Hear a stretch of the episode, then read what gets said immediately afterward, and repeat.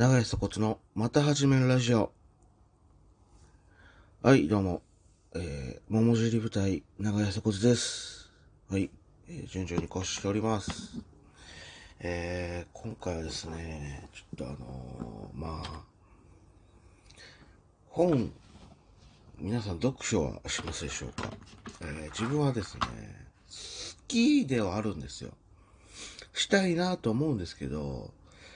なかなか家で読むことはなくですね。で、以前は、その、空き時間なんか、忙しいと忙しくないとか極端な職場で、忙しくない時はもう何やってもいいよみたいな。でもな携帯いじんのは尺だなみたいな、なってて、だったら本読もうみたいになって、みんな本読んでたんですよ。だから、一週間に2、3冊とか、調子良ければ読んでたりしたんで、バンバン本読んでたんですけど、それがなくなってからもう、読まなくなりで、家では読まないので、で、ぱったり読まなくなったんですけれども、あの、ふとね、てか、それでもやっぱなんか、本紹介するコーナーとかあるじゃないですか。王様のブランチとか、あの、ネットの記事とかで。で、面白そうだなって思うものを常にこう、まとめてはいたんですね。で、したらもうそれは結構な数になったんで、読まなきゃな、いい加減と思って。けどもうあの、本読む体力がなくなってるというか。なので、あの、ちょっと簡単なものから、そのも、持ってるリストの中から簡単なものを選ぼうと思って今回、えー借りてきたのが、背景元とさ、も、背景元友様というね、本でございまして、えーこれ、あの、ラジオのコーナーを本にまとめたものなんですけれども、TBS ラジオのライムスター歌丸のウィークエンドシャッフルとアフターシックスジャンクションっていう中でやってたコーナーで、その、今は会わなくなったりとか疎遠になっちゃったけど、めちゃくちゃ遊んだ友達についての思い出を送るっていうコーナーで、その中から特徴的だったやつなのかなをもうかなりの数まとめてるんですけど、もうめちゃくちゃ読みやすいんですよ。そのラジオのコーナーだからメールで来たやつだからもうあの、文字も大きいし、1、2ページで、もうちょいか、3、4ページぐらいでまとまってるんですけど、これ読むたびにね、もう30代になってね、元友様なんていっぱいいるじゃないですか。だから、学校のあい、学校でめちゃくちゃいいけど、外では遊ばないとか、あの、なんだろう。地方の人だったら、こう、状況を機に会わなくなって、そこから疎遠になってしまった人とか、もしくはなんかこう、きっかけ、喧嘩とか、ある事件をきっかけにもう会わなくなってしまった親友とか、そういうのまとめて送ってるんですけど、これ読むたびになんかね、俺そんな、まあまあでも多いか。高校なんてもう高校からの友達なんて一人もいないし、まあ、大学は唯一今でも会ってる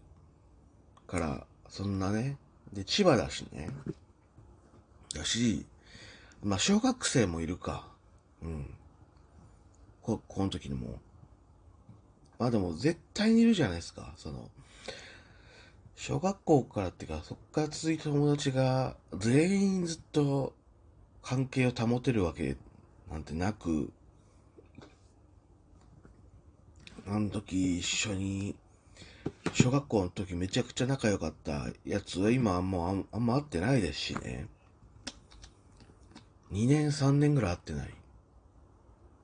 うん。なんだろうね。やっぱちょっとその間の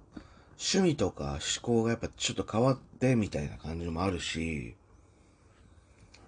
これ見読むたびになんかね、こう、ギューンってなるんですよね。根が。で、何が問題ってこれ、まあ、あの、自分、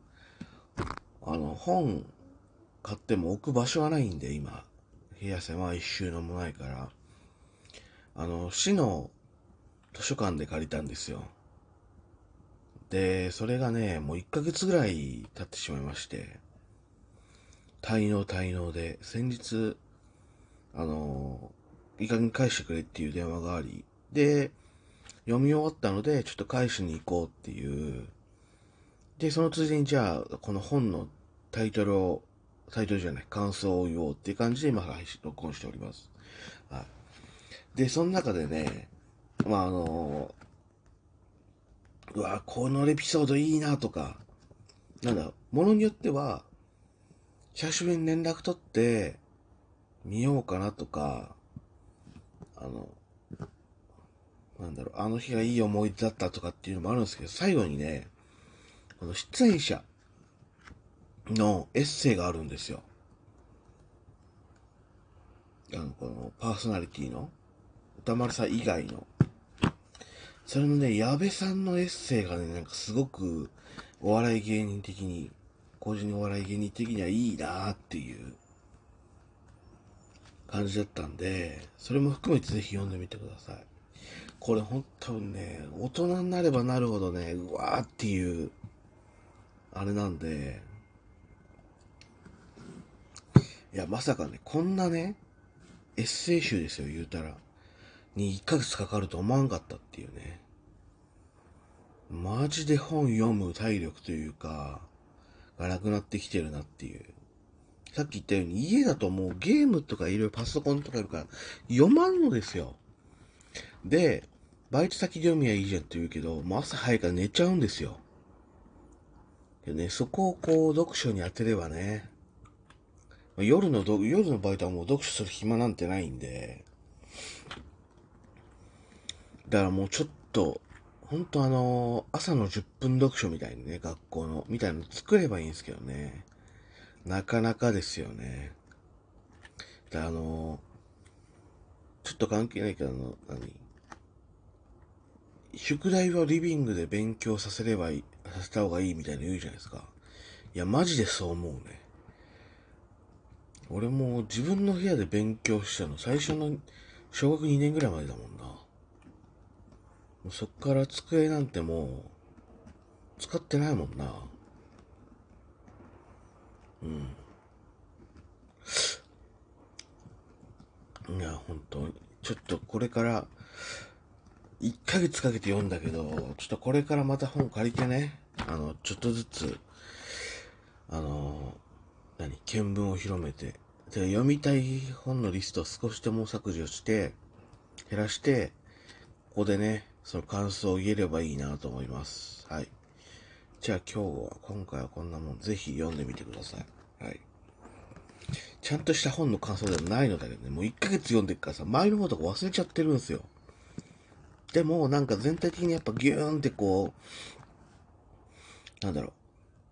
う、胸に来るというか、うわー、こういうのあるなーとか、ちょっと自分に投影できるというか、まあ、あの、物語ではないので、実際にあった方のメールを、来たメールをね、書いてるんで、うん。で、その後にさ、ちょっとだけその、歌丸さんとか、出演者の感想というか、これについて、いやいや、これを連絡絶対取る連絡した方がいいよとか、わあ、これがもうなんか、ザ・元友って感じだよねっていう感想を述べられて、それもまたね、あ、そうそうってこっち共感するんですよ。はい。えー、ぜひ、背景元友様、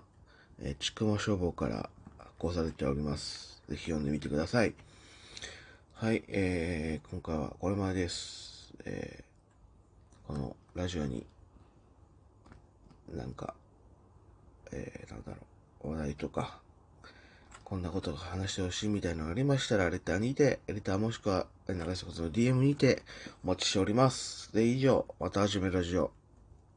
これまで、ここまでは長井そこつがお送りしました。